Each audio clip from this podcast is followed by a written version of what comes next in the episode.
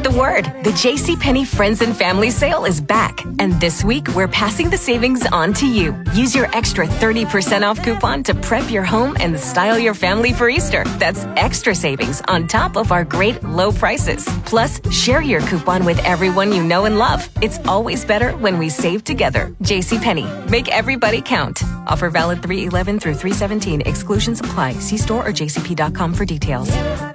K-O-N-E Lubbock. The Red Raider Outfitter Rockin' Pregame on 101.1 The Beard, starring News Channel 11's Pete Christie, inside the Red Raiders publisher Jarrett Johnson, the Beard sports director Sean Dillon, and host of the Rockin' Pregame, Jeff Scott. All right, well, welcome to Friday. It's the final Friday of February. If that means anything to anybody, I don't know if anybody gives a crap about that or not, but hey, whatever. Hi, Pete, how are you? I'm great. I did not realize that. So we're getting into March. That means March Madness. That is exactly right. Um, that is right. Jarrett, how are you today? Fantastic. Fantastic. Dang, man. Pete, uh, It's a good minute. you sound like uh, you sound like your uh, your your your apparatus is uh, messed up there. Yeah, I don't know. Are you your your microphone. Yeah, I don't know. I, Sounds I like a gotta- personal problem to me. Yeah, I know. don't It's uh, sorry. You, you might need mean? to What you might need to see a doctor or something. No, preview you, you sound like yeah, you sound like a little girl. No, I'm just Whoa. kidding. No, you I've sound been called that before. you sound like uh, you just sound like it's not. Is it that station know. manager that, that wrote- wrote you up or whatever for No. When I was in fourth grade, Fourth uh, grade. I was, You I was- remember? I was. Oh, you I do. Keep a list, don't I, you? I was at a private school, and people wear. You had to wear a shirt and tie, yellow shirt, brown tie, and we were all were recording a song for Christmas. And this kid pulled my belt, so I kind of pushed him, and the nun went, "You little girl," and I looked, A and nun she, said that to and she pointed at me, and I went, "I'm a boy," and my parents yanked me out of that school. So. Wow. Man, that was that was Yeah. a that's a serious Yeah. nun right there, man. quick trigger, right? when he said you, you sound like a girl, it brought back terrible memories. I'm sorry, man. I, I wouldn't have I wouldn't even open that wound had I known that, that you had such a terrible we, past. now we have to say it every show. What a first minute of the Rockin' Pregame Man. show on the last Friday of February. I was about to say today on a very special rockin' pregame. Oh my goodness! We dig deep into Pete's past. Oh, yeah. Man, this is this is better than a very special blossom. Okay. Whoa. All right. Um, all right. Well, coming up today. Look at that, man. We've had a an angry nun. We've had Pete tells all and, and a blossom reference all in the first couple of minutes. Nice. All right. Uh, Red Raiders uh, get a new quarterback, so we'll talk about that. Plus, I just want to know for sure how to pronounce this guy's name, so we'll get to that coming up here. And uh, he, but he looks like he's a pretty good one. Also, scholarship offers going out like hotcakes these days. How many games will the Red Raiders have to win to secure a spot in the NCAA's after their recent cold streak? Plus, the uh, Lady Raiders update on the way today. Big track, big big track, Big Twelve track and field, and uh, baseball wrong. this It's a big track meet. Well, I mean, I guess it is. Yeah, that's, that's true. That's, um, all right, and then our Rockin' 25 college basketball poll. We'll unveil the new one and see if the uh, the Red Raiders are still good enough to be in the uh, top 25 on the Rockin' 25 college basketball poll. Rockin' reality check. So I start with the Rockin' reality check, and uh, yeah, you know, I uh, I've had man, I've had a busy week. Is it, Yeah. is it just me, or has this been No, a very long? yeah. week and just tons of stuff going on. And yeah, I've been slammed. But um, I think Rockin' reality check for me, real quickly, is just it started off the uh, well. First of all, you know, basketball has just gone cold, and that's been kind of weird. And then baseball is all excited about that, and you go get swept. And to me, if you're going to be, you know, if you want to be regarded as one of the top teams in the country, you got to at least win one game there. I mean, I'm not saying the season's over because they went 0 3 there. It's just disappointing in that, you know, if you're going to be one of those guys, you, you, you got to you got to come out and represent. You can't get swept. I just thought it was a terrible. Will you say the so. season's over if they lose No. today to Houston No, well, Baptist? no, I mean, it's baseball. That's. I mean, but- there's always another day. No, uh, it is. It's baseball. Yeah. It's always another And those day. are three I top 10 that. teams. right? Yeah. But you're also a top ten team. You're Right, A top, you're right. You were, you were a top three team. In Well, a lot of errors, so- and I mean, it's just Right. the, the first few games, and of course, you know, COVID, and they haven't done that much. I mean, No, but every team's But I know that. you're See, right. that's- that's what I'm saying. Well, and they were in a lot of them. It wasn't like they lost Right. 12-1 every game. No, listen. I'm not saying the season's over. No, I'm not battling you. I Oh, feel I'm like I am, though. Yeah, I, but don't make me come over there, Pete. Okay, you yeah. think that nun was bad? You just wait, man. I'm a boy. Yeah, I don't make a habit of that. Thank you. But That is great. yeah, well. Um. Anyway, no, I'm just saying that you know, reality check. Right. I just thought you know, you just you, you would have thought that you would have represented a little better there and at least win one game. I guess is what I'm saying. I so it's just disappointing. Yeah, you're right. No, it's, it's just early. It doesn't mean the season's over or the outcome's uh, already determined. It's just I would have liked to see them represent better. That's all. So, um, Jarrett, what about you? My Rockin' reality check is that you know it's been a bad start to the year when football, Texas Tech football, is bringing the good news. like you said, baseball team was swept. Bad, terrible start. Basketball team. I mean, they haven't won in weeks, right? Yeah, I mean, because they've like off yeah. and everything, you know, postponed, and then, uh, and then you know the three game losing streak. It's it's a honestly, it's another late season swoon. That's something that we've talked about on Inside the Red Raiders. You look at Chris Beard's first season here. Last season, also they lost the last four games Mm-hmm. uh, that they played in of the Big Twelve regular season, and then now three games. Now, like Pete said, they were close, but they still lost. Right. So you know, Yeah, in baseball and basketball, you feel like you're you're beyond moral victory Nah, type yeah, yeah. talk. No, you I don't want to hear Yeah, that. Either they win or they or they don't, and they Right. and they haven't been. So, but football with like you said, Tyler Shough, this uh, former four star So quarterback. does Shuck. It's Shuck. well, Rhymes with duck and other words. So Okay. tuck. Yeah, yeah, you yeah, I'd stop right there, man. that's- Pete looks this- confused. Oh. yeah, that one. This is this is how radio careers are ended with Right. things like this. So don't just yeah, just cut your losses now. What? Oh, what are you talking about? but no, uh, uh, yeah. I mean, we're gonna go into the next segment, but uh, it's, I'll just say this: for me, it changes everything about the outlook of this offseason. Uh, it's been the, the number one question on my mind, and uh, they they blew the, my expectations for who they could add to the roster out of the water. Yeah, yeah. I'm anxious to just talk about this a little bit further and get to know this guy a little bit more. Pete, uh, I'm, I'm sorry, we've had so much going on. Did you give your Rockin' reality check? No, but okay, I, thank I'll you. just ahead, say, yeah. um, you know, I, I shudder when Tech plays an overtime game. That is now seven losses in a row for Chris Beard and the Red Raiders. First one was the national championship game with Virginia. So since then they've lost seven in a row.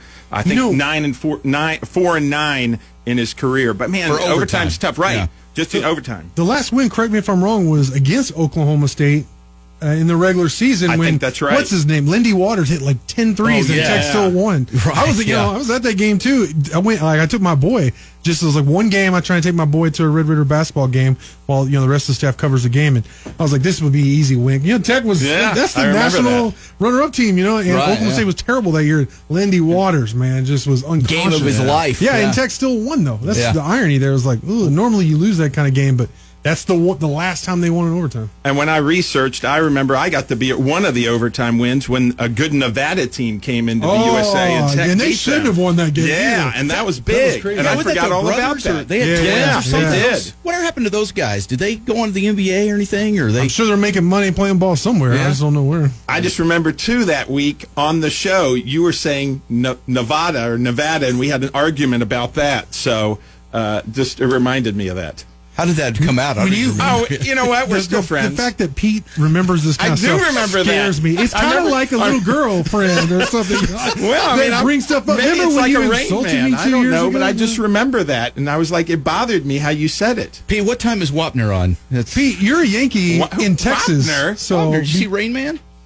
Oh, Yeah, Wapner because three. People's Whatever, Court's yeah, got he was making a Judge reference. Marilyn Mil- Milan. I don't remember. Our, I mean, I'll take your word for it. What? I'm sorry about the how I No, pronounce. you don't have to be Well, sorry. Wait, what's the correct one? No, Well, now no, I'm not sure. Is it Nevada or I think Nevada? it's- Is it Nevada? What's or the Nevada? Texan way to say Well, it's it? just like I Colorado. don't wanna say it People like a Yankee. in I Colorado actually say Colorado. Colorado. Colorado. I'm never Yeah. doing that, So, yeah. uh, so what? What? So what is it? Nevada? or Nevada?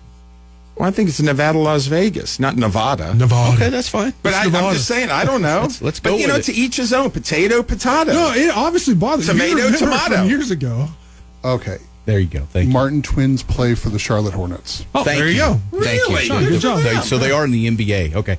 So it was nothing, no, Ang- nothing Angry personal. I just, Okay. yeah, it was angry. Pete's Mike is as angry as you are now, man. God, Yep. Pete is uh, in rare form. He's you know bringing up arguments about pronunciations from years ago. I years just ago. remember that. That's all I'm saying. That's Nun- all. You know what? You you have a lot of issues with nuns. Didn't you dunk on nuns before? Like I remember that story. Yeah, it was like the I beat Pete challenge. What is that? Exactly. the You, you nun. know what? I She put was- it all together. The nun called you a little girl, so you got an opportunity with some other nuns later in life. No, it and was- you dunked on them. No, You that was a like, four foot literally. eleven woman who who challenged me to basketball. I got out there and I was like, "Are you kidding me?" And I put my hand on her head and I did hook shots and I beat her twenty five to one in front of her kids and the whole Taught school. Call me a little girl. Yeah, that was ridiculous. You Come went on, Shaq man. on, on, a, some poor nun. All right. Well, this has been a revealing first segment. I can't wait to by the end of the show, we're all going to be in tears, and it's going to be yeah, Not me. Man, all right. Remember, I'm doing fantastic. That's true. That's It true. is fantastic. No, it's fantastic. Hey, when the Suns came out this week, my whole attitude changed. The I was- Suns? The, no, the sun, Oh. dude. That, that week of like we were in Alaska was one? for the birds, man. Yeah, that was. I, I got that. Hated That was it. too much winter. All right. Hated it. All right. So inside the Red Raiders recruiting coming up next. Yes, we are going to talk about this new quarterback, the new transfer, and uh, yeah, his so his his last name. Yeah, I thought it was pronounced maybe Show, uh, but I was completely wrong. The last thing I would have guessed was Shuck. So anyway, so yeah, we'll uh, we'll get to know him a little bit, and uh, if you haven't had time to dig in this week, if you've been really busy, then uh, yeah, we'll, we'll fill Be you careful In. how you pronounce things, Oh, because it'll be brought up years later by Angry Pete. see, look, Pete's typing He's in notes typing on his it. phone He's right keeping now. notes like He said- Jarrett kept mocking me. Oh, Dear diary, terrible. they're making fun of me. No, uh, okay, Get we'll get to this. later. We'll get to uh, get to this next. In the next two segments, in fact, we got lots of recruiting stuff. There's lots of offers going out. Oh, yeah. So we'll get to that as well. Inside the RedRaiders.com recruiting. All right, so we uh, start off today with it's uh, this new quarterback, the transfer, and uh, his last name he spells it. I, I thought uh, was it S C H O U G H or something or. Well, how's it spelled? It, but it's not. It certainly doesn't spell shuck, and that was It's in the last spelled name. S H O U G H. Yeah. Okay. So see, I thought uh, show shoff. I mean, I. Sure. but How's that shuck, happen? shuck was the last one. I've never heard of a word know. spelled that way. You should know. You're the pronunciation guy. Yeah. Nevada. No. Uh, Nevada. but anyway, but now, so so it definitely is shuck. Yes. Okay, that that's cool because uh, I I just all week I, I kept like I would want to tell somebody I say, hey, you said the new quarterback tag got that uh, guy. His last name uh, uh, he he starts with an S, and I didn't. I wonder know how to say many com- like times I'm going to have this conversation with people. Yeah. Yeah. You know, like that we are going to have this conversation with people. I mean, now obviously he's new. It's Yeah. good that we're trying to get the word out there. I appreciate it, Jeff. But I wonder between now and like I don't know, even mid-season next next fall, are we going to have this conversation? But people are, hey, I, I- you know, people go, Pete, how do you pronounce that? But guy?" I get calls all the time messing up names. One, one of the Oh, worst, yeah. I remember the first time Josh Young. oh, And of course, I said, Josh Jung. I still want to Oh, call the whole family Jung. I can't help it. Yes. I do. So, you know, people get on you, but I mean, it's. It is what it is. But on that one, I mean, I would say show too. Right. It just it, this the the cut at the end was w- was really unexpected. So I'm just glad we got that cleared up. So I, I don't have to uh, seem stupid anymore. Well, at least about that. There's plenty well, of other but people stuff. are going to you ask because I think we're going to be talking about this kid a lot. So Great what? segue. So I think you know we've talked about this uh, for several weeks that they were going to certainly be targeting a transfer Yeah. quarterback, but it just they weren't just going to settle for anybody. They wanted to get the right guy, and and I think everybody kind of would agree that the credentials this guy Oh. has are, are about the best case scenario for Tech getting a transfer quarterback. I think that's say? a great way of putting it. Uh, he went into the portal, or at least the announcement that he was transferring on February 12th. So this is how quickly this has happened. And, you know, of course, I heard there was mutual interest, but honestly, I mean, Auburn, Penn State, I can go down a list. Several Power Five schools from coast to coast were interested in Shough. And I, did, I didn't think Tech had a chance, just to be quite honest. I was like, nah, shucks. I blew it That's off. Oh, shucks. And he was he was like a four star guy. He was a top 100 school, right? guy. He was rated higher than Behren Morton. Put it in perspective. okay. Uh, Four star guy, elite 11 guy, and then um, I mean, look, 6'5", 220, All right, so a grown man, Legitimate, like we talk, you know, yeah. a real Power Five quarterback, very strong arm. Bottom line is he's easily the most talented guy that Texas Tech has had on the roster, is going to have on the roster since Patrick Mahomes, and it'll be him and those two freshmen, uh, you know, Donovan Smith and Behren Morton. Those, I mean, and there's a huge gap between everybody else who's taken snaps for Texas Tech since Mahomes and Shough. Okay. and the two freshmen. Those guys are really talented as well, but uh, they don't have any experience. So that was the best way I could describe it was disconcerting. Mm-hmm. Thinking about okay, who's gonna who's gonna be running the show here? You have you have Sir Roger. Show will be running the there show. you go. About it? Yeah. Uh, you, you know, you have SaRodorick Thompson, all those running backs coming back. You have a first team All Big 12 receiver and Easy coming back. You know, a lot of offensive linemen come back, coming back. Plus, you added uh, TJ Storment, uh, second team All Big 12 offensive lineman. A lot of guys on defense coming back that you feel really good about. You feel like the defense can make another, take another step next season. But who's going to be the quarterback? You know, I mean, like, a, you know, a couple of freshmen who've never taken snaps in, in college ball. You know, that That was scary. he was very Yeah. scary. It seemed like another what five win season. I mean, let's Right, be honest, four yeah. or five win season. You throw in a bona fide Power Five, four star quarterback, a guy who he led the Pac-12 in passer efficiency last year. He threw for over fifteen hundred yards. He ran for another uh, over three hundred yards. Uh, the net was two seventy five, two touchdowns. Very good straight line speed. He can run. He is a guy opposing teams will have to honor in terms of his legs, not just his arm. Uh, so I mean, he's got arm strength, accuracy, experience, and speed. Right. I, yeah. You know, I, I checks all the boxes, man. Now the now if uh, some people though are going to sit here because there's always the people in Yeah. the crowd who are going to go, well, yeah, okay, that sounds good, but if he's that great, why didn't he? Why isn't he still playing at Oregon? I think that's a great question. Uh, you know, and I have a quote. This is actually a story on Inside the Red Raiders. It's on. It's from the twenty four seven Sports Network. Uh, I participated in a couple of quotes on in terms of like from Tech side, but this article also got Oregon side on why Shough was leaving and why you know uh, that decision was made. So uh, I'm going to start with. Uh, all right. Uh, quote: There were times where Shock looked or Shuck looked exactly uh, like a perfect fit in Joe Moorhead's RPO attack. Uh, Duck territory analyst Eric Scopley said. His footwork in space and overall elusiveness propelled him to two 80 yard rushing games to open the season. As a passer, Shough was money when the read was easy. He could fit the ball into tight windows and muscle it down downfield, too. These were the areas where he really thrived in the first three games of the season. The issues began to arise when the read wasn't so easy. He threw into areas of the field where defenders had the numbers advantage, and seemingly every game had one to three passes hit a defender in the chest. So that's their side of it. Mm-hmm. all right. My side of it is he's a perfect fit. This totally changes the, the you know the off season. The look. It's b- between those two. Yeah. I went back and watched a couple of his games. You know what's weird is that uh, it was better than I was expecting in terms of like why is why is he getting benched? Why is he getting pulled late? And he was getting pulled for another guy who could run in the red zone. So where he would lead the team down to like inside the ten, and they'd pull another guy or pull him for another guy, even though you know as that article just pointed out, he had two 80 yard running games. So he didn't get along. He, the offensive coordinator didn't recruit him. Oh, all it's right. okay. It was So one of those that things. sense, yeah. So it was, everything was micromanaged. Every little mistake. If he missed a big play that this offensive coordinator dialed up, you could tell he got mad at him. There's some really good breakdowns also on on YouTube of perhaps why Shough uh, transferred. But honestly, I just feel like, uh, for one, Oregon recruits very well, Mm-hmm. so they have some guys coming through the pipe, and it wasn't this offensive coordinator's guy. Right. No, you know, that, that so makes Shuck sense. isn't. Yeah. So if you, I mean, if you want to take a realistic look at it, it's fair to say that Shough probably wasn't going to start. He might have, but he probably wasn't going to start next year, based on what I just said. Mm-hmm. But it's also true that he's easily the most talented guy at quarterback Tex had since Mahomes. It's not Wow. close. Okay.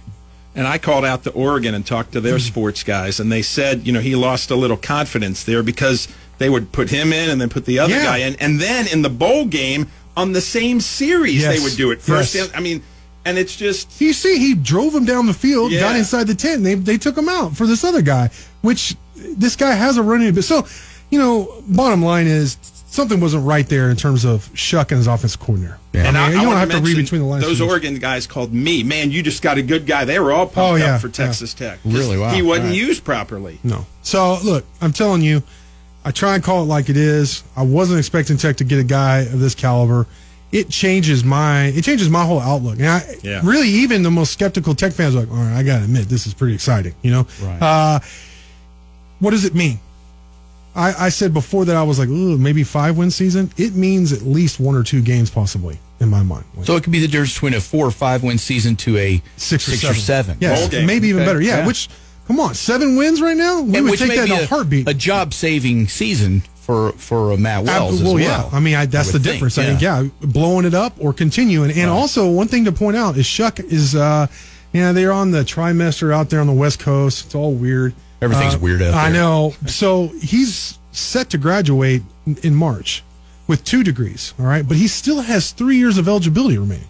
So this isn't a mortgage the future kind of thing. Yeah, he could play next year in two more seasons. Okay, now okay, so that then that's cool from a transfer standpoint. So, but what what does that mean? And I guess it wouldn't matter if he's lights out and great and he stays here for three years. But you know, down the road, you always get that thing, especially the quarterback position, where that it starts stacking up. Guys come in, and then suddenly they go, "Oh wow, Show's still the guy. I want to play." So now these guys transfer. So I mean, I guess That's it's why just you recruit a quarterback right? every year. Yeah. Every year. You know, uh, and you know, we're going to talk about some recent offers, but as far as I'm concerned, they have some athletes who play quarterback in high school, but I don't know if Tech has offered a quarterback this cycle. Yeah. So now they have two freshmen on the roster. They got this this Chuck dude who has three years of eligibility remaining. So hypothetically, with Morton, you could say.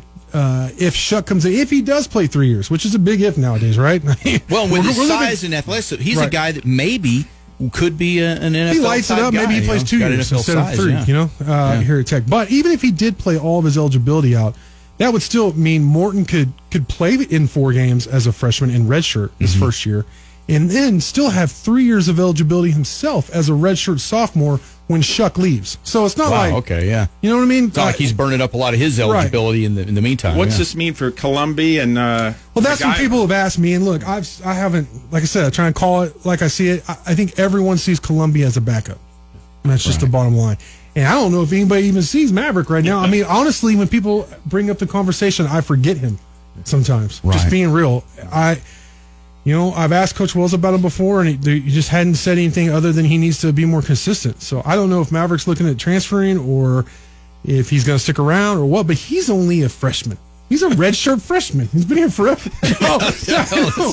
So I mean, it's it's crazy uh, how much eligibility. It's for eligibility rich right now with all the uh, COVID stuff and the NCAA adjustments, which I agree with. I think it was probably the right thing to do, but it's definitely making things interesting in terms of figuring out the roster, Right. And, and including for Texas Tech too, and how they offer prospects. Yeah.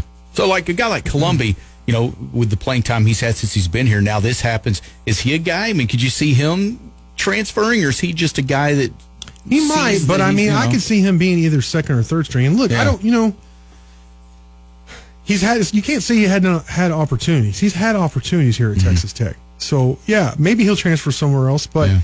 That's speculation. I mean, yeah, it is spec- only Yeah. speculation Right. because he seems excited about Yeah. being here. And Yeah. He does. That could change in a heartbeat. But if he, uh, this sounds heartless, but this is just like this is big business, Power Five college football. If he leaves, then oh well, right? I mean, you just recruit another guy. You have these two freshmen coming up in your in your program. You have Shough now. You know. Well, it's like So- musical chairs because every time one guy transfers to somewhere else, there's the guy that's at that Mm-hmm. place that goes, "Oh, hey man, that's not right. I'm going to transfer." Then he goes. So there's like going to be a perpetual number Right. of guys that are constantly available to transfer. You know, I said when Alan Bowman, speaking of somebody we didn't mention, when he like when all this was happening, when finally it was public that he was transferring, how important that was so they can move on because I don't know how much harder it would have been to recruit Shough with Bowman still on the roster. right? You know what I mean? Yeah. Because you look at it like I don't want to. You know, I- no doubt if you're a quarterback, you think I'm better than that guy, but you don't want to have you know to mess with all that. Well, if you're transferring, you can see you're almost more of a I'd say maybe cherry picking, but of where the but I mean you do have the ability to kind of find a fit for you where you feel like they have a need. No, for there's no doubt that the. I mean, the immediate playing time at a Power Five school, where I think there's, you know, he actually did a Arizona. Where he's from Arizona.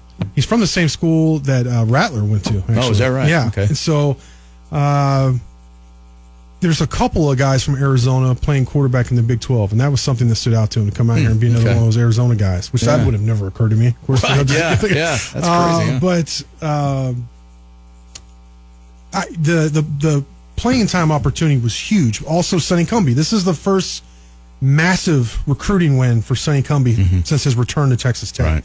Um, you know, he recruited him earlier when he when uh, Shough was coming out of high school when Cumby was at TCU, and you know relationships matter. And uh, both him and, and Coach Matt Wells deserve a huge tip of the cap because this is a program. I don't say this often, but this is a program changing, uh, potentially type addition Yeah. in, uh, in recruiting and uh, the all important quarterback position. Just the fact that you have you're bringing in a guy that talented with that much eligibility remaining, but still uh, has experience. Right. Okay.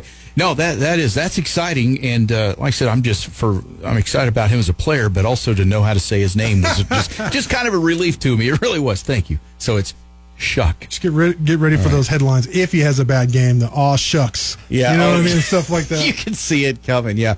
Or if he gets out there and he's terrible, and then chants from the fan, oh, it could be bad. uh, anyway, hopefully though, we don't have to worry about that. Um, yeah, I get nervous even saying anything like that because I don't want to slip up and say something here. Like I said, You held your career- breath when I was saying No, all man, the- I'm telling you, that's that's career ender territory there, and I, you know, I got a, I got another kid. To the to put stay through- classy San Diego, stay classy Lubbock type Yes, situation. yes, it's, I, I've got another kid to put through college before uh, before we have that happen. So Oh. anyway, all right. Well, coming up here, more from inside the Red Raiders recruiting. Uh, next, we're going to take a look at some of the offers because uh, there's there's lots of offers going out. So uh, Jarrett will break that down for us next. Here, Inside the RedRaiders.com recruiting. all right. So looks like lots of uh, lots of offers are going out right Yes. now. So just uh, man, let's just They are, start and this from week top it seems like several receivers have been offered in the 2022 class, and I've interviewed uh, most of them.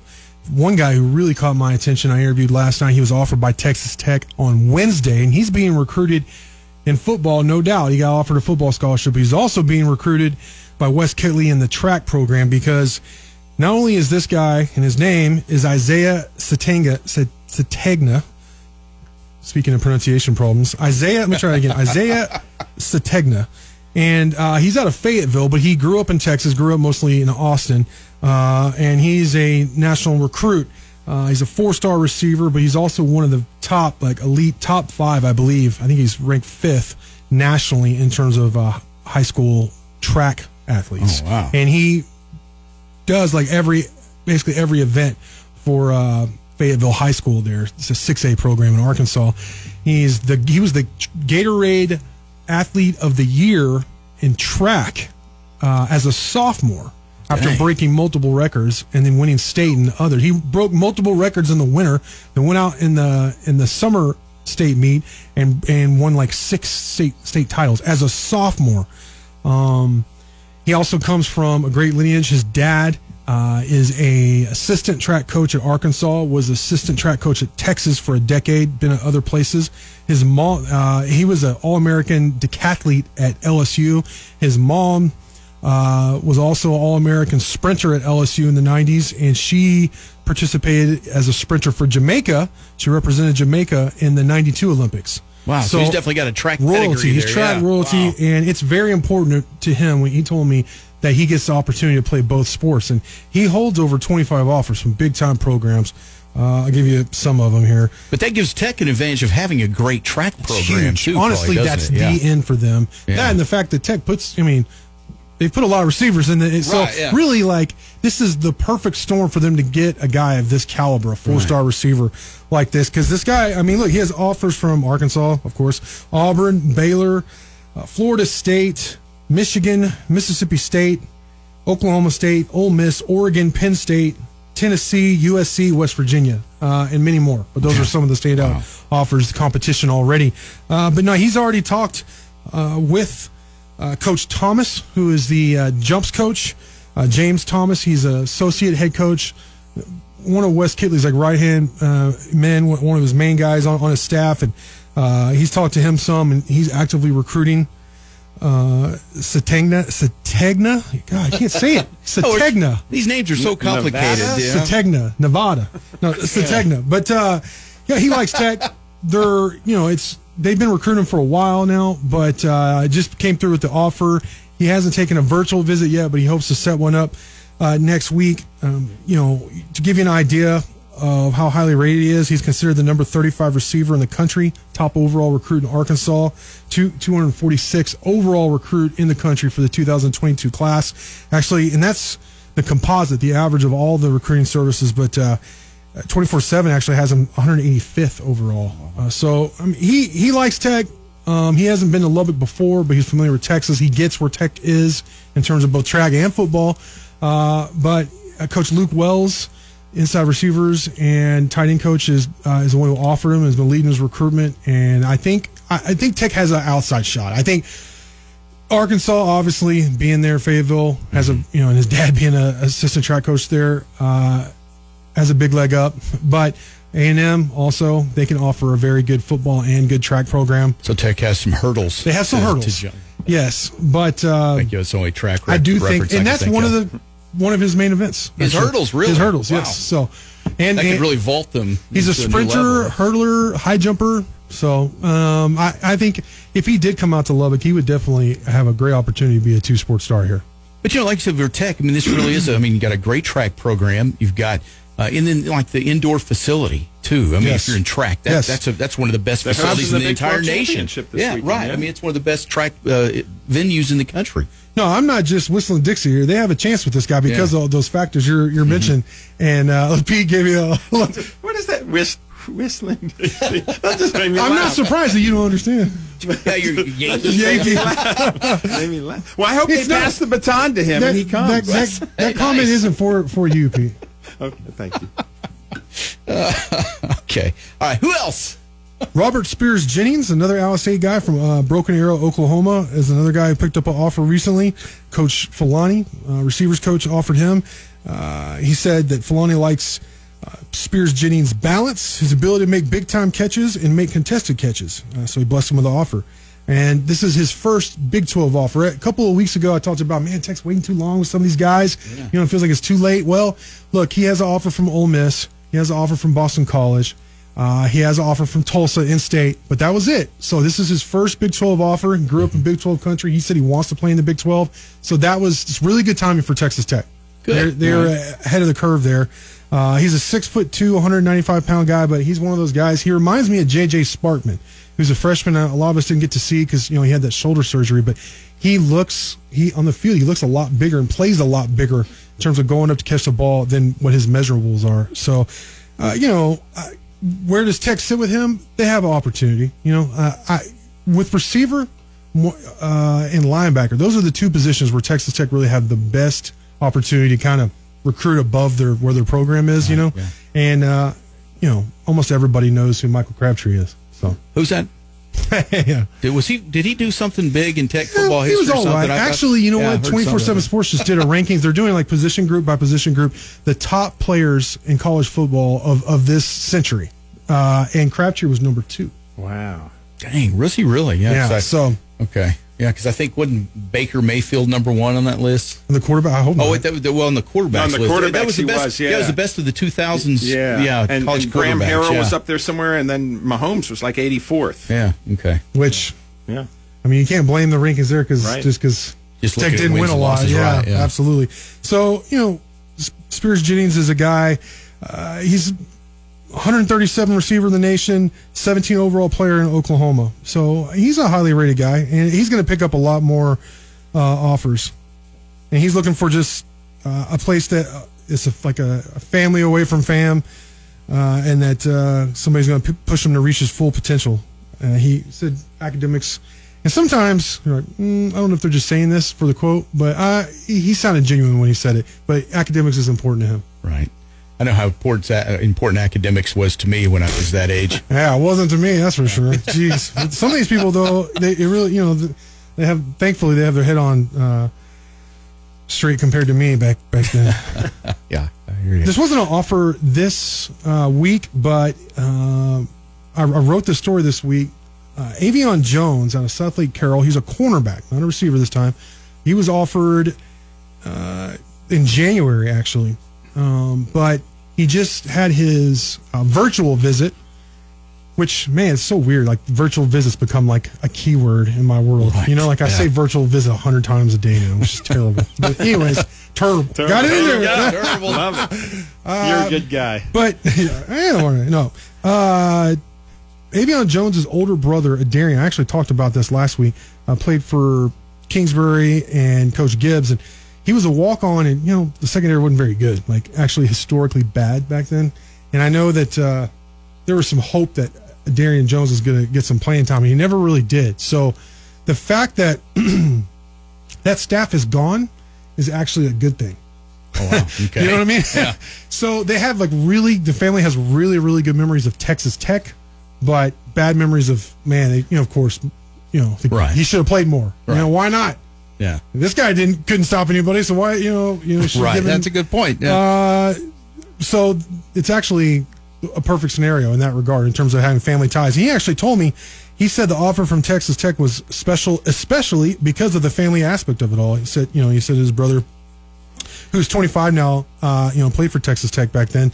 Uh, Coach Preston Pearson, which is a director of recruiting at Texas Tech, kind of behind the scenes guy, was kind of recruiting him for a long time. And then Coach Derek Jones, the secondary coach, actually offered him. They had a really long, like an hour or two long conversation, phone conversation before he offered. And the Darian, uh, or excuse me, uh, Avion Jones really likes Coach Derek Jones. So that's that's the hope there.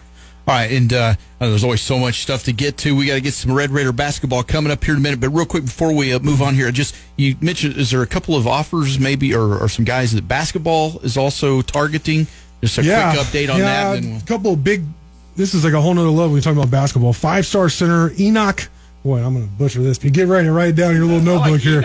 Uh, Enoch Boakye, Bokie, Bokie. I can't say Bokie something. Uh, discusses. Uh, he, he decommitted uh, from Michigan State and op- reopened his recruitment. Uh, and s- several Big 12 schools are in it, including Texas Tech. Texas Tech has been recruiting him very hard. We always talk about, hey, can they get a big guy? there, You know, and this is a legit, you know, 6'10, 6'11 guy who everybody wants. 6'10, 240 pounds. He's actually uh, from Ontario originally. Uh, but the the schools that are really recruiting him right uh, hard right now are Arizona, Oklahoma State, A and M, Tech, UCLA, and Wake Forest. So right. those are who to watch out for. And then another big guy, a four star guy, six eight. Uh, his name is Grady Dick. Uh, he has offers from coast to coast. He's from Kansas. Texas Tech has recruited him hard. He's going to announce very soon. I think he stays at Kansas. So Okay, sorry, there was a joke in there, and I'm just going to let that go. hey, don't, Um, don't ruin your career. We already I talked know, about that's it. what I said. I can't- I can't Stay ruin- classy, yeah. Lovey. Okay. I saw you like you were twitching over No, there, I, Jeff. I just, was like, I, what? I know. I was like, man, there's, there's, a, there's a good one there somewhere. But all right. Uh, well, anyway, good uh, recruiting update, both football and basketball there. Texas Tech basketball. All right, so for the Red Raiders, man, it is uh, it's been a rough stretch. Three losses in a row, and then uh, the Big Twelve uh, figured out the schedule and uh, what games are going to be made up. And Tech, I guess they got four more games. All right, and then uh, did did they determine that Baylor doesn't have to play any more games this year so they can retain their number one ranking, or did to they play Baylor, so okay, that's so good. so Baylor does have to play a game. Yeah. Okay, I I thought that they had uh, they were going to uh, stop playing until the NCAA tournament for some reason. Okay, my bad. Baylor's already hung a banner. They've gone full Aggie. Oh, have they? Just oh, making nice, up yeah. championships, you know, Yeah, hanging yeah. bangers or COVID hanging champs. banners. Banners, yeah. Wow, great.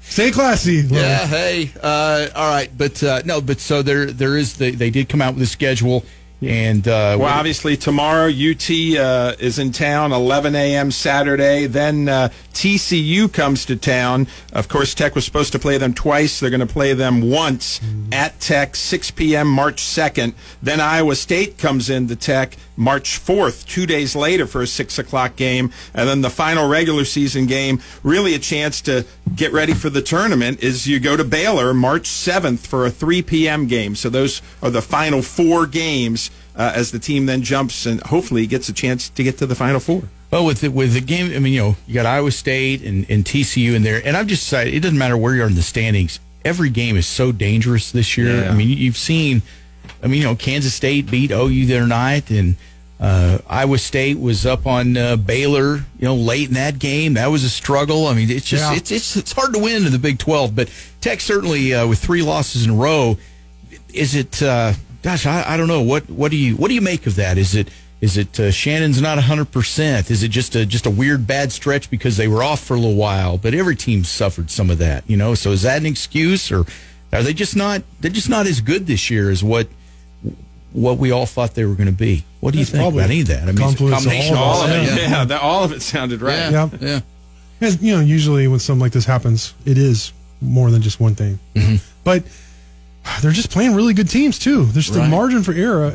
error is so slim. So, you know, that's with Shannon not being 100%. You're already, I mean, I know people were saying it's addition by subtraction. You lose Nimari Burnett and and Tomboy from earlier in the year, but you, know, you could have used those guys. It's an arms race in Big 12 basketball. It's, in my opinion, it's the best conference in college Burton was out last game. Burton was out last Yeah. game. So all it takes after you lose those two guys out of your who were expected to be your top seven, top eight rotation, you just lose one more guy to injury, normal injury, or they're not 100 percent like Shannon or like Pete just said with Burton.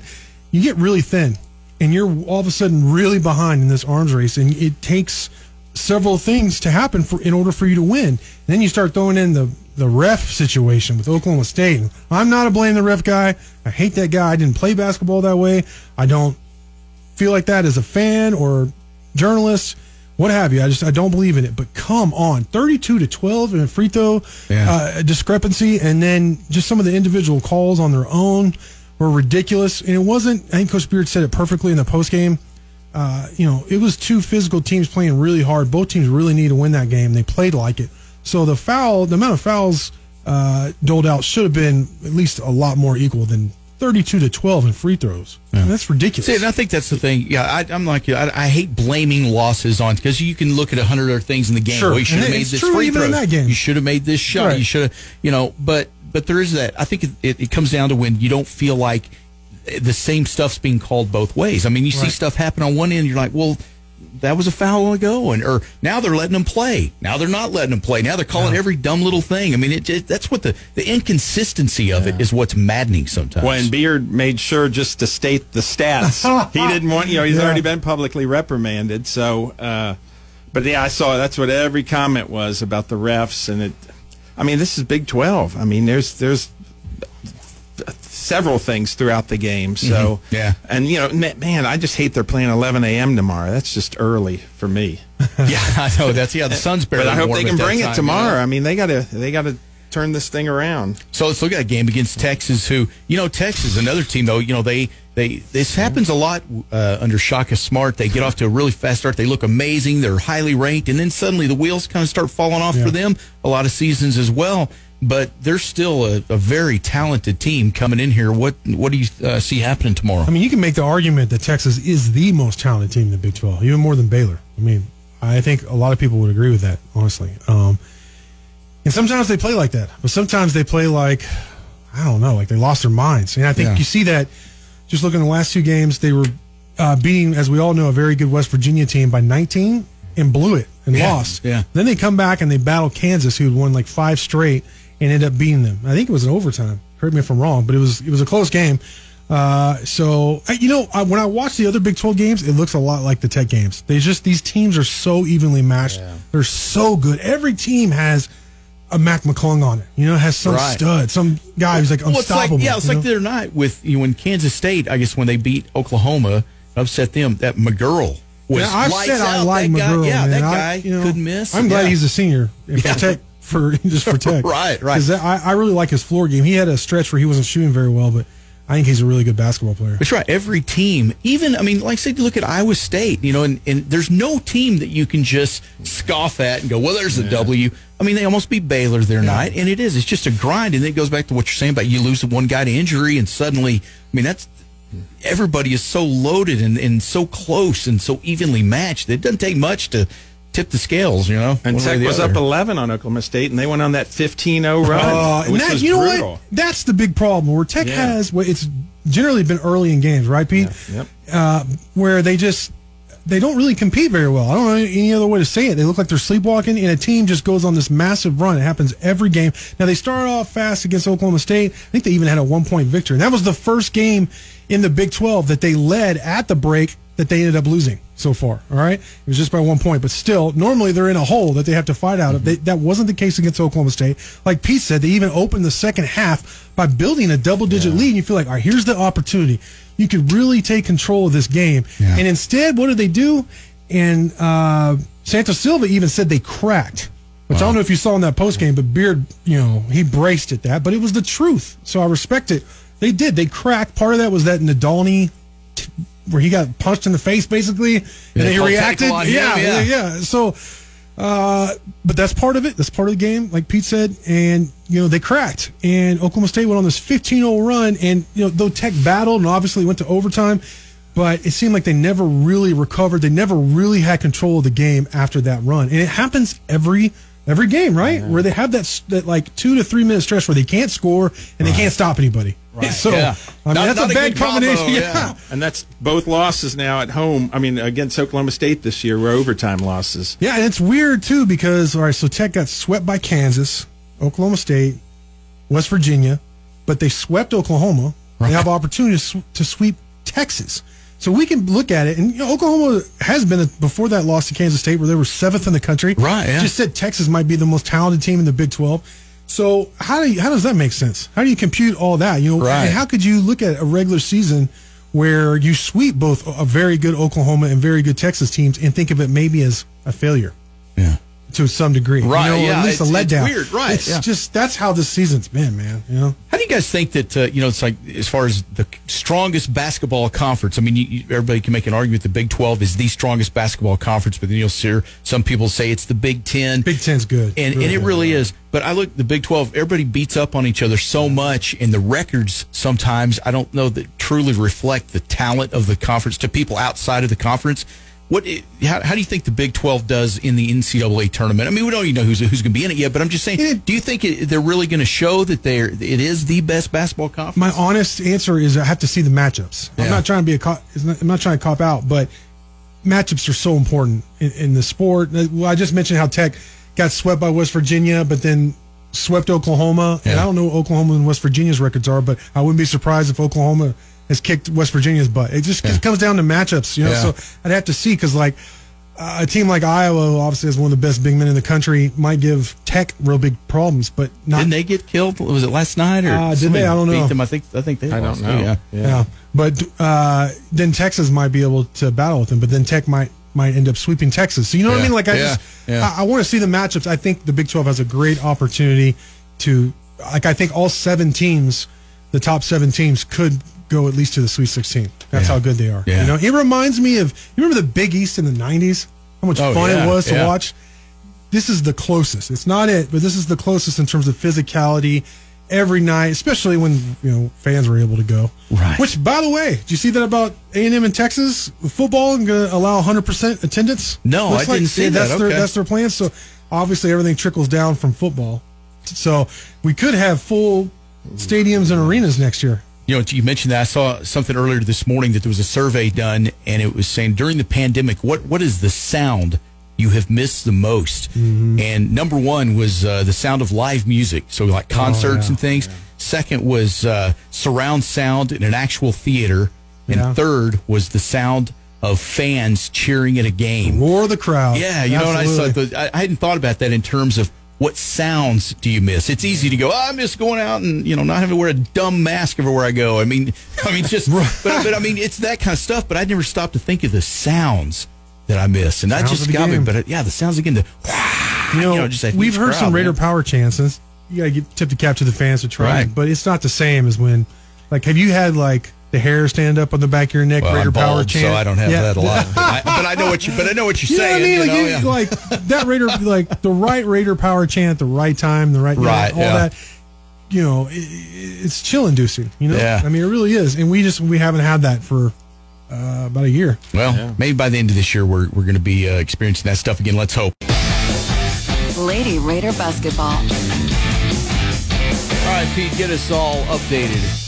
Well, the Lady Raiders, a tough loss the other night on Wednesday. Uh, they fell at Kansas State 86 79, but, you know, a couple plays here or there. I mean, they were in it. Uh, you know, Najee Murray, a season high 26 points, career high eight threes in the game, had five rebounds, four assists, a pair of steals.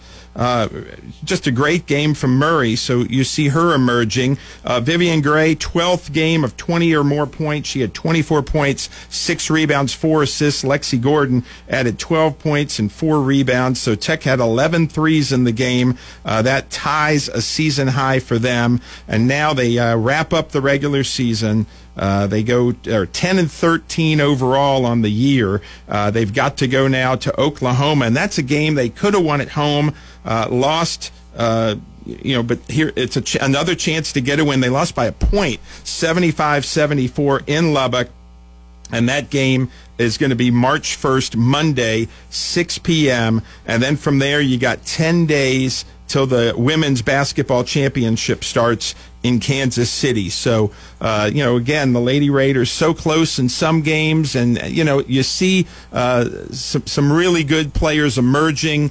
And uh, again, I think the future's bright for this team. But uh, you know, ten and thirteen overall, nine and six at home. Uh, the Lady Raiders uh, wrapping it up against at Oklahoma on Monday. And now we're going to switch scenes. Texas Tech Track and Field. Yeah, good time for Texas Tech track and field. Uh, this weekend, second time in three years, the Sports Performance Center hosting the Big 12 Indoor Championship. And, you know, that just says a lot about our facilities here. Of course, we, you know, we rave about a lot of them, but the Sports Performance Center, boom, two of the three years now, you're hosting the Big 12 Championship. Uh, that says a lot about uh, the facility we have. And then, the fact that our athletes, men and women, get to train there, you know, year round, and now boom, here they get to take on the best of the best at home this weekend. That's going to be big, Jeff. And uh, you know, we got to talk to Wes Kittley, and uh, you know, we asked him, you know, what are, what are the events that are going to be key to doing well at the Big Twelve Indoor Track Championships? I, I think uh, on paper, you know, what's showing before the meet you know, we, we don't have any of our multi-event guys that competed and have a mark, and we will have, you know, those guys going. Uh, so, in other words, that needs to be a good event for us. Uh, I think uh, on the men's side, and then uh, I think we also need to, uh, we're going to have to have a lot of quality out of the, uh, you know, the 600, the 800, the, the, the mile, the thousand, the MR, things like that uh, we just got to have a good meet. But I think the bearables are the ones that the ones that are, are who's going to step up in those events: long jump, triple jump, high jump, those things too on the field events. Uh, we've got a lot of guys that are sitting there at sixth and seventh and fifth, and I think the key to us winning the meet is going to be how those guys do.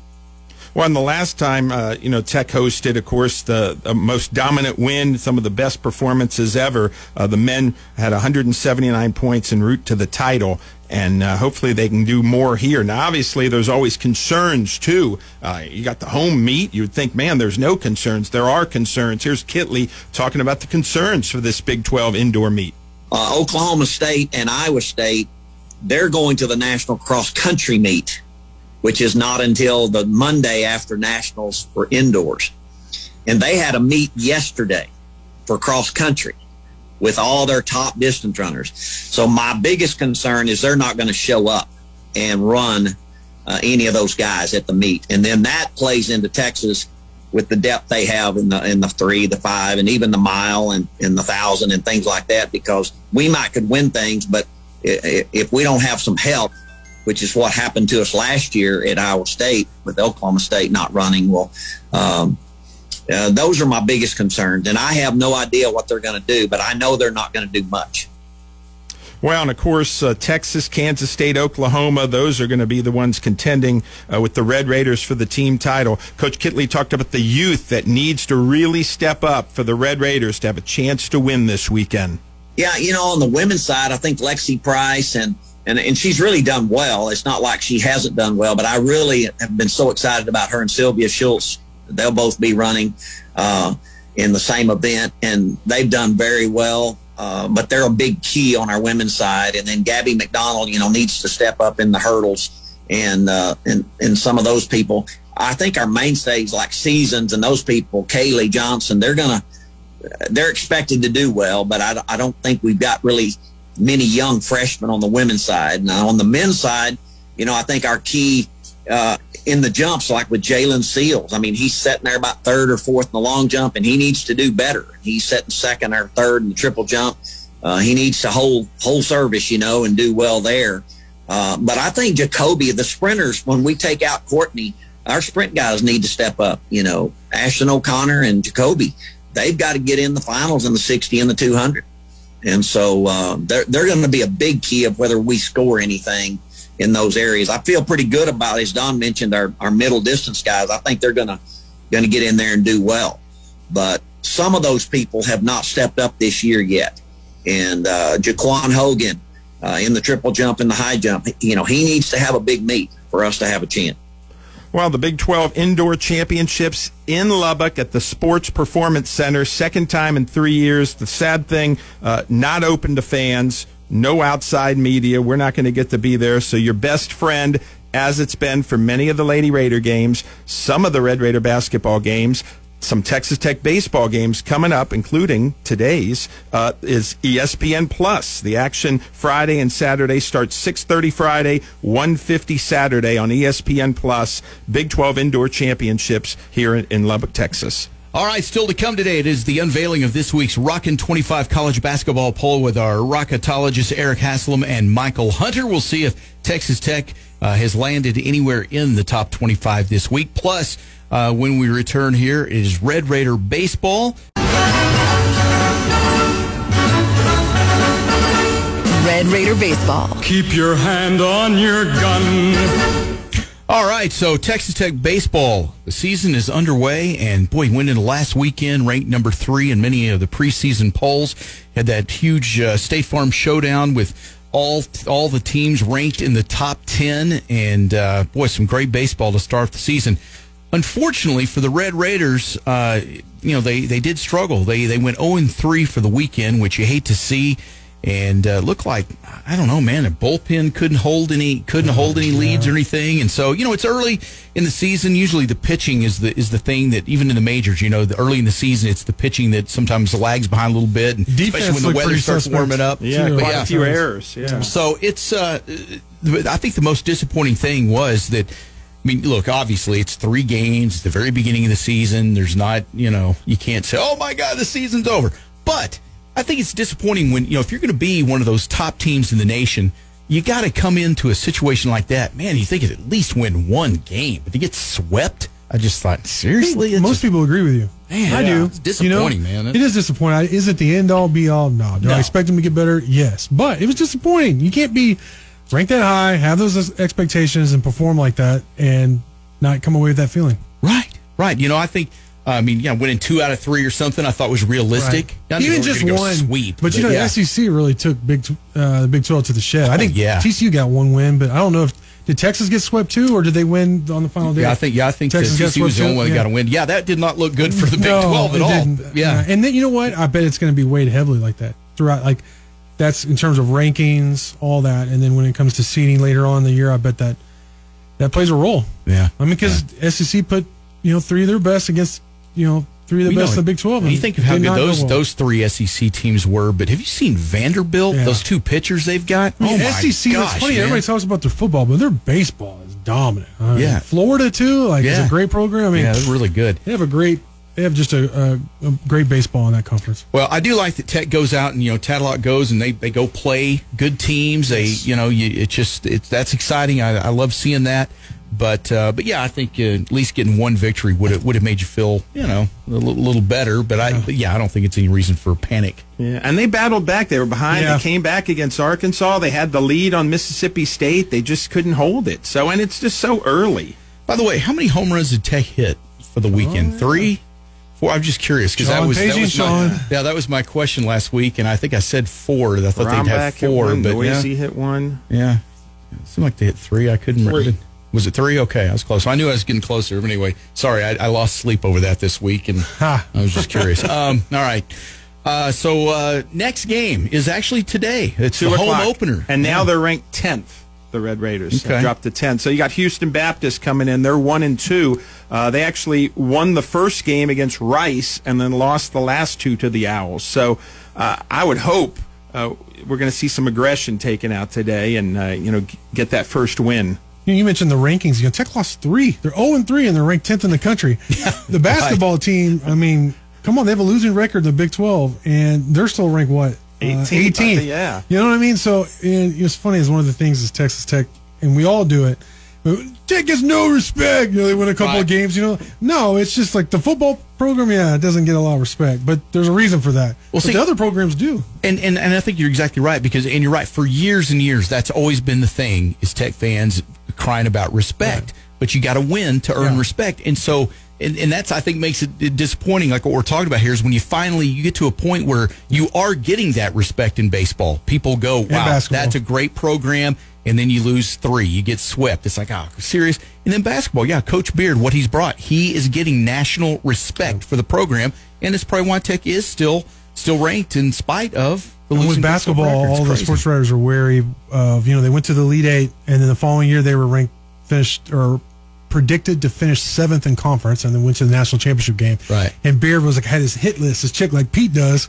He has a little notebook. This guy said we were going to finish seventh. This guy said we were going to finish ninth. You know, Right. Uh, he was letting them know on the way to the Final Four. So I think everyone's didn't want to be on Coach Beard's Yeah. Hit list, so to speak. You know, on a side note, I, I got a, a message on Saturday, or I guess they played Monday, so it was Monday that uh, Dru Baker out in the outfield was really razzled by the Arizona, uh, the uh, Arkansas fans, and they were so classless. And uh, a, a Arkansas uh, fan saw it and said he was so. He kept his composure. He even gave balls to, to, to some of the kids up there, and uh, they said he he wanted to put a post out about how great uh, that you know this kid kept his composure and was a class act when those guys were just so mean. So I actually sent it to Hokut. He had he didn't know about it and was uh, was pleased to hear about that. Arkansas fans are the worst. When they came here, what was it, 2014? The least classy fan base I've ever seen at the Jones, and that's And saying- remember when- and that's including Aggies. Huh? I mean, I'm serious. So And remember when they when Cliff and them beat them? How Cliff was just I mean in, in the post game press conference. I was there, Yeah. and you have to the their stadium there's different where the press box is almost in the stands, so you can hear some of the things they're saying. And Arkansas had just lost to I don't know some some non-power five school before Tech beat them, and we like I remember like Don Williams from the AJ and a couple other media and myself. We had to go through the crowd and like we had our our press passes. You wouldn't believe some of the things they were saying to us. Even the athletic dir- director got on to me.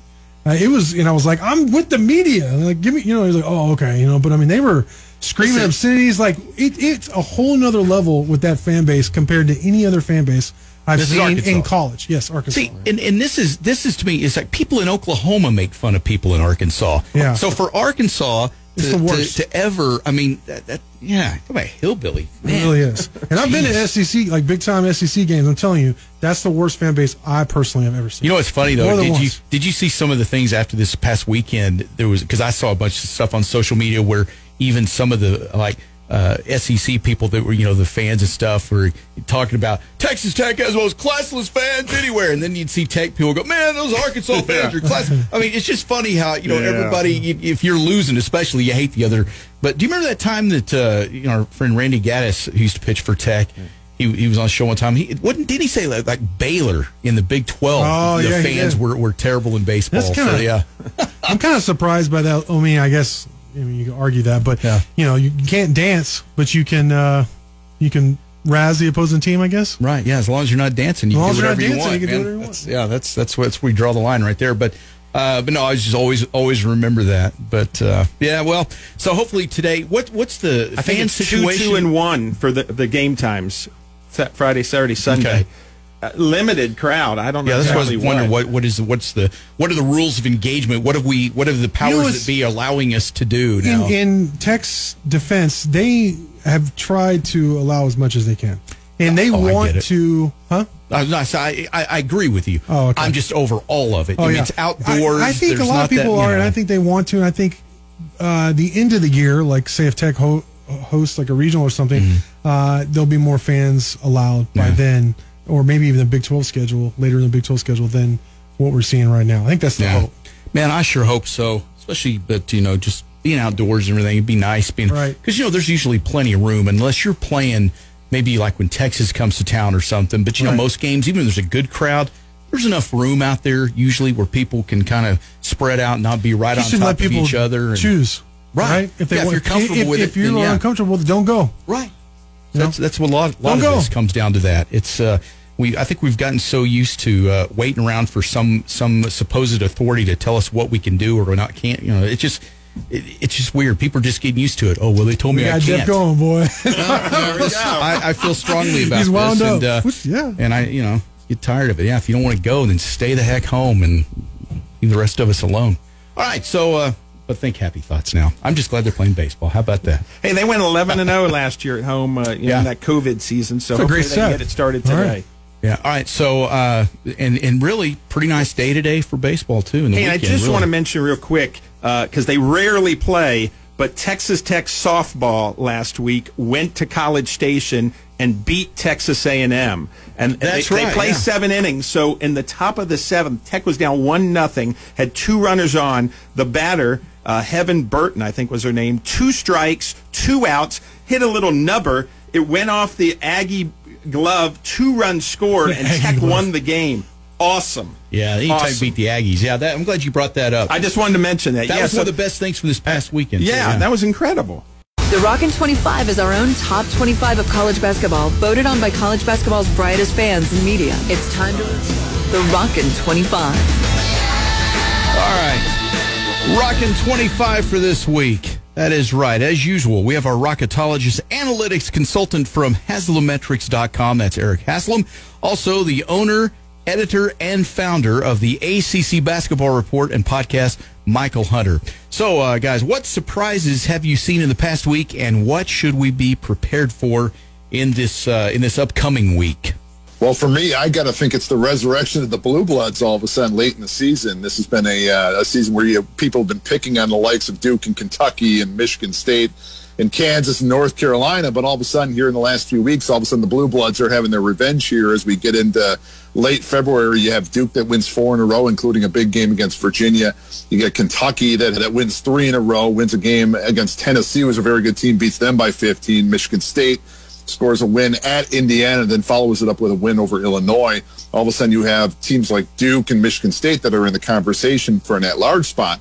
Kentucky, probably a longer shot, but again, this Kentucky team possibly makes a run. Who knows? They they win the SEC tournament. They may get in the tournament as well. Hard to say at this point, but you know, as far as what surprises are coming, I think it's more of the same. I think we see every year that these blue bloods, these teams with a lot of young talent, take a while to mesh, and I think. This year, it's taken a little bit longer than normal, maybe because of COVID, maybe not. But I think it's going to be one of those things where you're going to continue to see teams like Duke and Michigan State and Kentucky play better basketball as the season finishes up. Yeah, I like Eric's answer. Um, you know, Calipari and K have kind of made their bones as far as getting their young teams to come together late in the season. I certainly agree with that.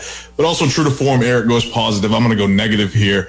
The biggest surprise for me from the last week was the Big 12's performance overall. You know, Baylor really struggling with Iowa State at home in a game where they're a 24 and a half point favorite and could have very, very seriously lost that game. Oklahoma actually losing a game to Kansas State when the Wildcats are wearing arguably the ugliest uniforms in the history of anything that requires a uniform is egregious. Kansas held Texas to one of 12 from deep to start the game. They won the turnover battle by five, and they end up losing because they can't hit a free throw going 12 for 21 from the line. That's really unlike Kansas, even on the road. To finish up, your Red Raiders dropping their second and third consecutive games was surprising, but it's actually not terrible considering the competition that they played. Though I am a little bit concerned with the way that Kyler Edwards has been playing in recent games, the amount of shots that he's putting up and the percentage that he's shooting leaves a lot to be desired heading into conference tournament time. I still believe the Big 12 is the best conference in the nation, but over the past week, they have not been impressive. So let's release the Rockin' 25. The top four is steady with Gonzaga's 15 first place votes for number one. Baylor has two first place for first place votes for number two. Michigan holds number three after beating Ohio State, who is at number four, and the Crimson Tide of Alabama jumps to number five. Michigan beat Ohio State, but it didn't cause a huge drop for the Buckeyes. How big is the separation of the different layers of the Rockin' 25? You know, in regards to those two teams in particular, when we're talking about Michigan and Ohio State, uh, you can't punish either one for losing to the other, in my opinion. They're both right there on the one line. I would give both of them a number one at this point. In a season of tremendous inconsistency, those two teams have been models of consistency, along with Baylor, along with Gonzaga. Those are the four most consistent teams during this season, during this crazy pandemic. As far as separation comes, you're going to put those two top tier teams, one and two. Baylor is are in tiers of their own. I would then put Michigan and Ohio State alone in another tier. I'd then probably put Illinois and Villanova, though obviously Illinois is a little bit hindered right now without Ayo Dosunmu. I think the Fighting Illini and the Wildcats are certainly in a tier together. And then you get a little bit bigger tier in Alabama, West Virginia, Florida State, Houston, Creighton, Texas, and Iowa. Um, I include Iowa in there a little, little hesitantly, but I, I believe all of those teams are very good and have high end potential, but they're also capable of losing in the second round. Um, I, I think that's absolutely true for Texas, Creighton, and Iowa. But you know, Alabama is outside of those top four teams. Alabama's a national title contender. Outside of those five teams, West Virginia's probably a an elite eight, Final Four contender. And I, I I've doubted Florida State, you know, from the preseason all the way up until late January, but they just continue to impress me. I think this is Leonard Hamilton's best coaching job of his entire illustrious career. I no longer doubt the Seminoles. I think they're the best team in the ACC, and I think they can make some serious noise in the tournament. Well, for me, a couple things. First of all, you talked about Michigan and Ohio State. That game last weekend was just outstanding. One of the best games I've seen in two years. Probably the best game I've seen since the 2019 tournament game between Tennessee and Purdue. I thought that was a great game. Maybe even better than that. It was just two teams that just were executed so well on both ends of the court so much fun to watch. If you didn't see it, I, I, I feel bad for you because it was such a great game. But talking about the separation, I have some numbers behind the scenes that I use to calculate what's called my bracketology deserves on my website. Up until now, for many, many weeks, I've always considered Gonzaga and Baylor 1A and 1B. I am now prepared to say Gonzaga is 1 and Baylor is after that that uh, performance against Iowa State. I'm going to say Baylor's 2A to Michigan's 2B as far as the second tier. Ohio State is by themselves and um, in that third tier, and then below that, I think you, I have a group of four of Villanova, Iowa, Alabama, and Illinois. And just to show what Gonzaga, how much separation there is right now, I, I alluded to this. I think Gonzaga is basically secretariat in the 1973 Belmont Stakes right now. If you go to my site and you take a neutral court um, projection for Gonzaga playing number two Baylor, it is now a separation of five and a half points in a neutral court. Gonzaga's advantage over the rest of the field is unbelievable, probably um, unparalleled from what I've seen in the last five, six, seven years. Um, just incredible. I think uh, at this point, Gonzaga is obviously the team to beat at this point. Do we still think that Baylor is the best matchup for Gonzaga? I don't know for sure because, uh, you know, a lot of people, the recency bias comes into play. So after that Michigan game against Ohio State, people were saying they are legitimately really good. They're better than Baylor. And then, of course, Baylor had their down game after a three week absence from COVID. Came back, looked really rusty. Sometimes teams come back like a house of fire. Other times they come back and they look terrible. Baylor looked bad. Michigan has been rolling. They look really, really, really good. Could Michigan give Gonzaga a battle? I don't know. I suspect they probably could. But as I've said from the start, I think Gonzaga has that hidden gear, those afterburners that they will turn on when they need to. So I don't know. It's just really tough to beat them at this point.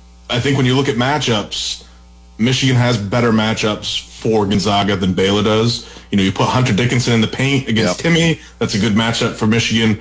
You put Livers on the wing against Kispert that's a good matchup for Michigan. All short is Mike Smith um, matching up against those Gonzaga point guards. But right now, Michigan, I think, looks like a better matchup for Gonzaga as far as getting by them in a tournament style situation. But, but in his defense, coming into the season, when you lose Xavier Simpson, you lose Jon Teske, yeah. and you're able to reload with Mike Smith and Hunter Dickinson the way the Wolverines had, man, what a benefit. That was something something nobody saw coming. It, Chaundee Brown is a weapon for Michigan. Mm-hmm. I mean, he's not getting a whole lot of run right now, but I mean, he's a guy that can come in at least give you defense and rebounding at the three or the hybrid four. Juwan Howard has this team rolling, man. I mean, right now it's it's difficult to say that anybody is head and shoulders above them. I love watching them. They are a fun team to watch. 10 of the Rockin' 25 is Illinois, Villanova, Houston, West Virginia, and Florida State. Michael, which team in the ACC should we be surprised about right now? And will Duke find their way backing into an NCAA bid? I think they're actually sprinting directly into the field. Uh, this team is completely different now that Jalen Johnson has left the program. What the reasoning is behind that, um, I don't know. Was Jalen Johnson a bad locker room guy? I haven't heard that. Was he just trying out for the NBA? I haven't heard that either. Um, in a conversation I had with Jerry Ratcliffe on last week's podcast, you know, he thinks that Johnson quit, but he also, I mean, there, there's rumors of, of injuries There's rumors of all kinds of things going on. What we do know is that Duke is better now than they were two or three weeks ago. DJ Steward is really finding himself you know, right before our eyes. He's drilled 13 of his last 22 triples over their four game winning streak. Jeremy Roach, who has had some tremendous games over the course of the season, kind of sporadically, is also playing fantastic.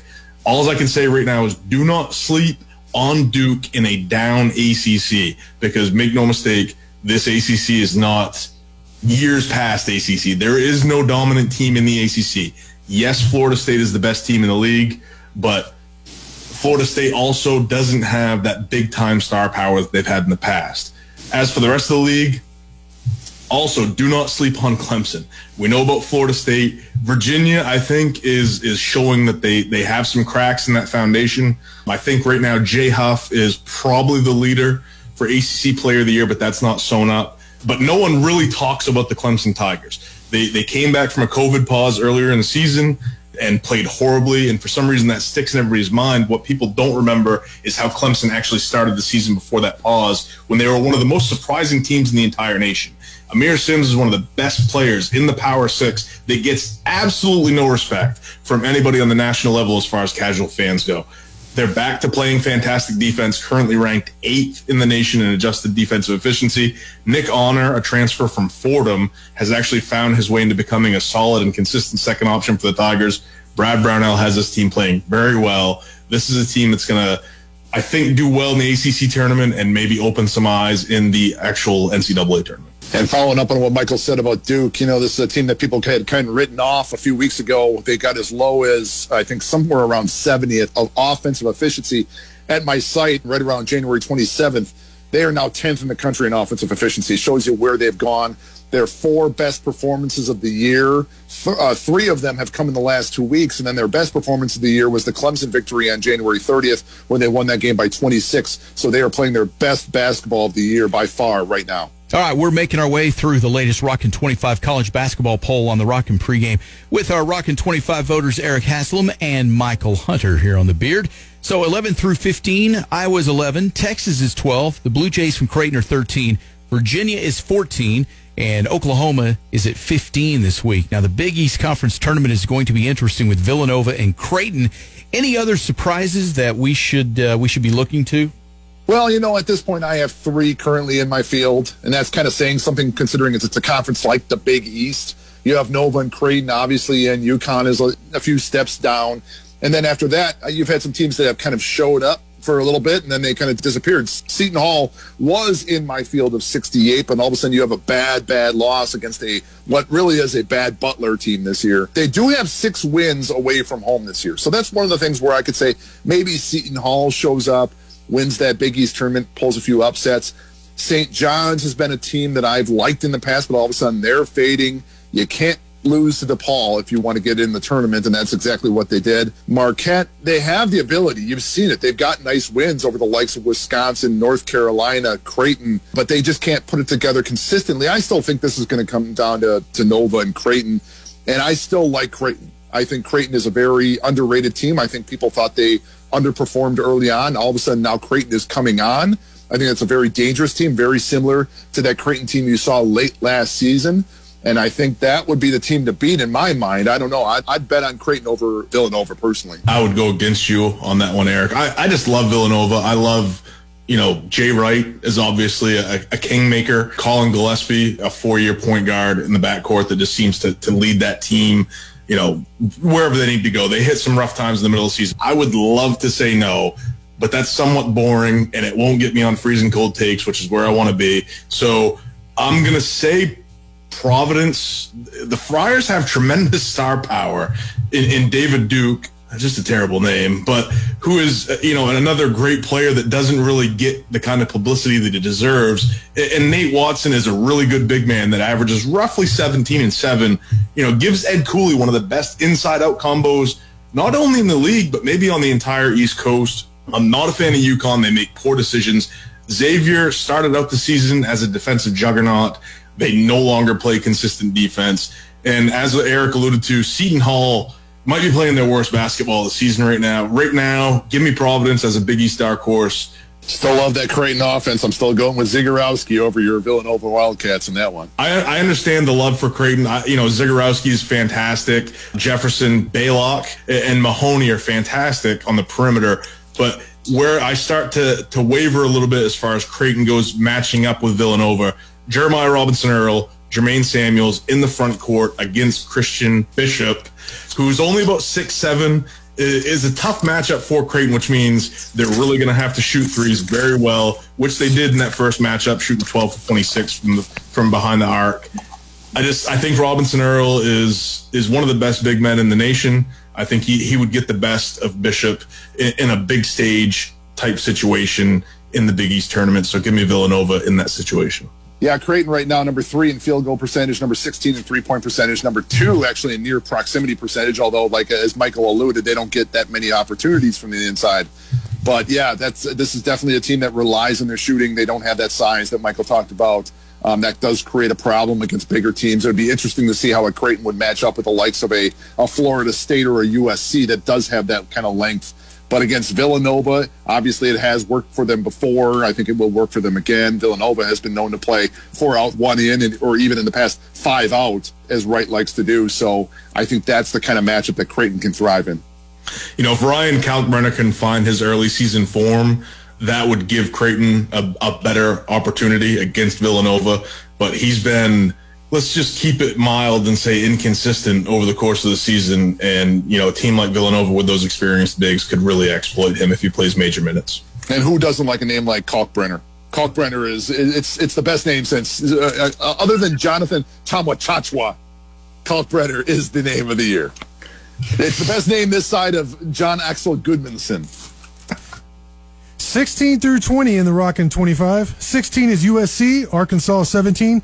Texas Tech drops to 18. Loyola, Loyola I can't say it. Chicago, uh, 19. And Kansas is 20. The Pac 12 conference tournament is not just USC's to win. Who are the teams that could surprise? You know, just like the ACC, the Pac 12 might be just bad enough top to bottom to actually be entertaining. USC hasn't really played anybody. They just lost to Arizona last weekend. They do have the best player in the league in Mobley, but you know, as far as the body of work goes, I'm not sure USC has been impressive enough for me to say that the they are the outright favorite. Oregon, who's a traditional power in the Pac-12, you know, they've lost to Oregon State this year. They've lost to Washington State this year. Granted, both of those losses were fresh off a COVID pause that was about two weeks long. So maybe those losses are excusable. Maybe they're not. One thing I do find a little bit concerning is that Will Richardson has yet to find his way after missing much of the beginning of the season due to injury. You know, if Oregon's going to do anything in the conference tournament, anything in the NCAA tournament, Williamson is absolutely going to be pivotal for their efforts. One thing that I would like to see that we haven't seen all season is Arizona State to put it together. They have one of the best scorers in the conference in Remy Martin. He's got a great backcourt mate in Alonzo Verge. One thing I worry about when it comes to Arizona State is the injury to Josh Christopher. With Christopher, you know, Arizona State has one of the best backcourt and perimeter trios in the entire Pac 12. They haven't put it together all season. If they were able to put it together in a tournament style setting over the course of a weekend, they could be very dangerous. I, I don't necessarily like them in, in the Pac 12 tournament, but there's no denying that those three guys are absolutely talented. UCLA is obviously a threat. I've never been a big Tyger Campbell fan. I think he's more of a Tigger than a Tiger, but they, they've got some players. They've been one of the more consistent players in that conference all season long. And then you got Colorado, who's got maybe the second best player in McKinley Wright. I'm not a big Tad Boyle fan. I'm not a real big fan of anybody else on that roster outside of McKinley Wright, but he's certainly a threat. The Pac 12 is wide open, in my opinion. The top four teams are all kind of the same. And then the bottom eight teams, or actually seven teams because Arizona can't play, eh, are all kind of relatively the same. So the Pac 12 is just bad enough to be entertaining and I'm actually looking forward to watching it. I think USC, it's not all USC, although it's been uh, a godsend to have Evan Mobley come in, and then you bring Tahj Eaddy, who has blown up like nobody saw coming, uh, the transfer from Santa Clara. You know, I, I, talked about this last week. Oregon, the, the late season Dana Altman runs, he's known for, makes them very dangerous. They did not look great at USC versus, versus uh, this week, but they did have five wins in a row before that. Will Richardson is back now after being off for two months with that thumb injury. There is no Arizona, as Michael talked about actually, if you look at a team that's right there from a performance ranking standpoint next to USC, it is Colorado. And they were right around number 15, number 16 or so. But this is not a real fun team to watch. It's a tough, gritty D under Ted Boyle. Very much reminds me of watching Stanford. I never really want to turn on Stanford or turn on Colorado because it's probably not going to be that great of a game. They, they're never fun to watch, but they oftentimes will get the job done. Other teams, maybe like a UCLA, they're quietly coming on with some of their, their recent wins, but this is a team that lost Chris Smith in early January. They lost Jalen Hill just recently for personal reasons. So I don't know how much of a factor they're going to be, but they've got some talent. It is pretty wide open. I think USC still has got to be the favorite, but there are some other contenders there. Yeah, Johnny Juzang, a transfer from Kentucky to UCLA, has has kind of turned it on lately. So he's a player to watch for sure. Now that now that Smith has been out with an ACL, absolutely. Well, the Final Five has Oklahoma State, Wisconsin, Tennessee, Virginia Tech, and San Diego State. Every year, the Rockin' 25 voters participate in the Jerome. What is the Jerome, and why is it so fun? Ah, yes, the Jerome, the Jerome, run by the Jerome interns. Well, the Jerome is a little competition where people are supposed to pick the winners of the tournaments of conference championship week. So it's you have the two weeks of conference tournaments and the idea is to pick as many winners in those tournaments as you possibly can. And it started, I believe, with just three guys. And it kind of, by word of mouth, just grew to a lot of the mainstream media. And then it was kind of one of those things where the mainstream media participates, but anybody is able to sign up for the Jerome and participate in it. There's absolutely no award for winning it.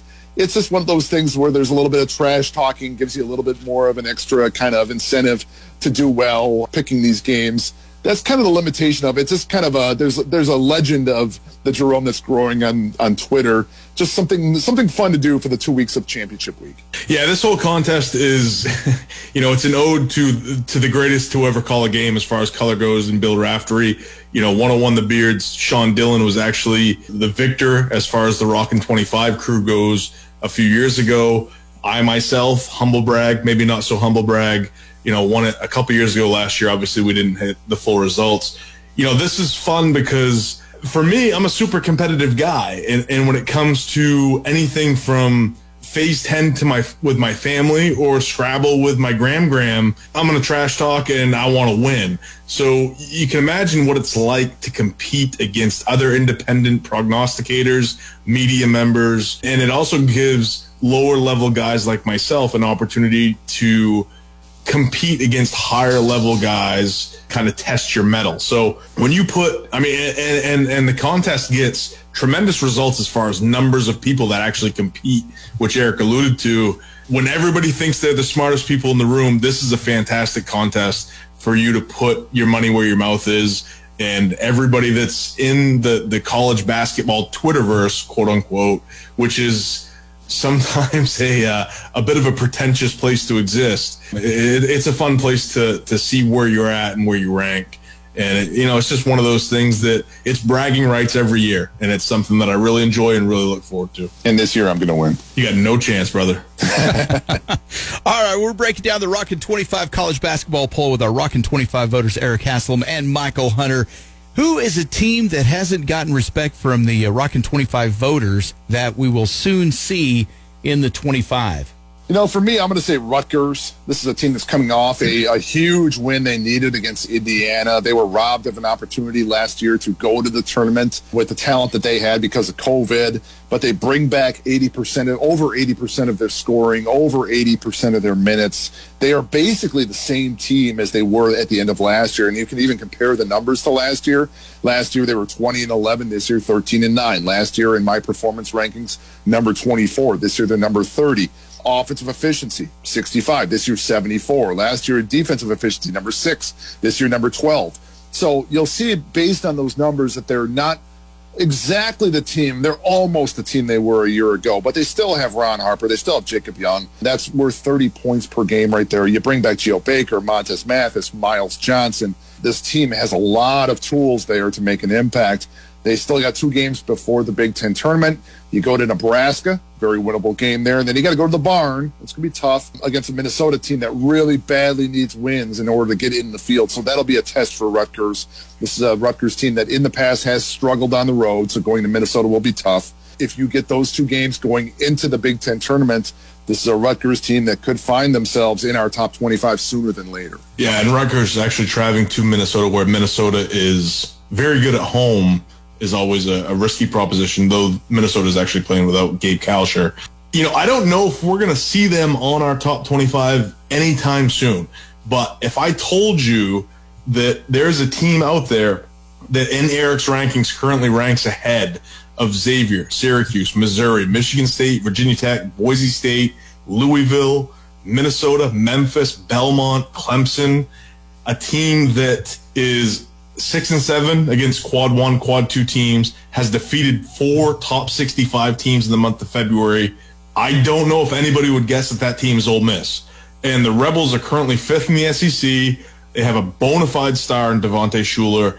I doubt they're in the NCAA tournament picture right now. Um, looking at Eric's site, I don't see them immediately in the picture, but I, mean this this this Ole Miss team is is kind of for real. At thirteen and nine, they don't get a whole lot of respect, but Kermit Davis is an underrated coach.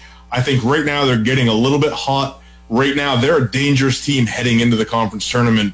This is a team that could really make some noise when it comes to the conference tournament in the SEC. Where can people find your work?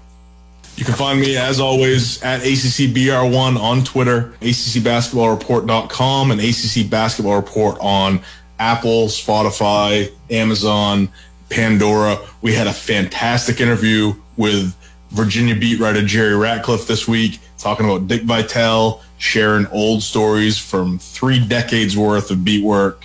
Love Jerry. Hope you guys check it out. You can find my ratings, my rankings, my projections, my bracketology over at Haslametrics.com. Otherwise, if you're looking for me personally, I will be out on Twitter going hashtag analytically final at, at Haslametrics. The Rockin' 25 college basketball poll available at 101thebeard.com. Our thanks to Rockin' 25 voters Eric Haslam and Michael Hunter for their roundtable discussion today. Thanks for taking the time to break down the Rockin' 25 with us, guys. Thank you, guys. Thanks, guys. All right, we'll talk to you guys next week. All right, so when we come back here, it is uh, it's the full court press. Got a few interesting questions, a little thought provoking here, and then uh, on deck, Weezer, U2, and Tom Petty. So uh, that's what's that's what's coming up. Um, U2, the current home run leader, Weezer leading in RBI, and uh, so they're they're uh, they're on deck. Who's the heavyweight champ? Uh, let's see that. Uh, by the way, speaking of heavyweight champs, Mike Tyson, they- they've got some kind of a, a documentary, unauthorized biography kind of thing coming out. Oh, Can't wait. And he's he's a little ticked off about it. So he's like 54 years old, and we talked about this morning. piss him off. I was about to say, way. for a million dollars, would you take a, a bare knuckle punch for Mike Tyson for a million dollars? Yes. For a million bucks? Oh yeah. Uh, For a million I know. dollars? Yeah, I don't know, man. That's, that's a tough one there. Yeah. How much would be your medical bills? Yeah. So I anyway, can take a punch. I already Yeah. have some scars. Might as well take the Wow. money. yeah, there you go. Let's go. work on that. All right, full court press is A million coming up dollars? next. Here we go.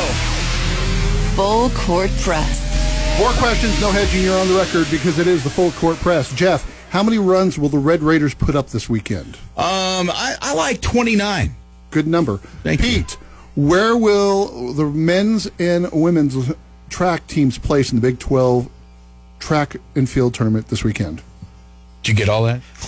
Can, can you repeat, track- track can you repeat the question and use that in a sentence? Well, track, track and field in track today. You know, if, if shuck was on the uh, uh, was a uh, word in the spelling, can you use it? In the, I mean, you would I can't S say H U C. I mean, you would you would Right. misspell. I can't say I just thought of Loyola that. Uh, I'm going to go two for the men, three for the women.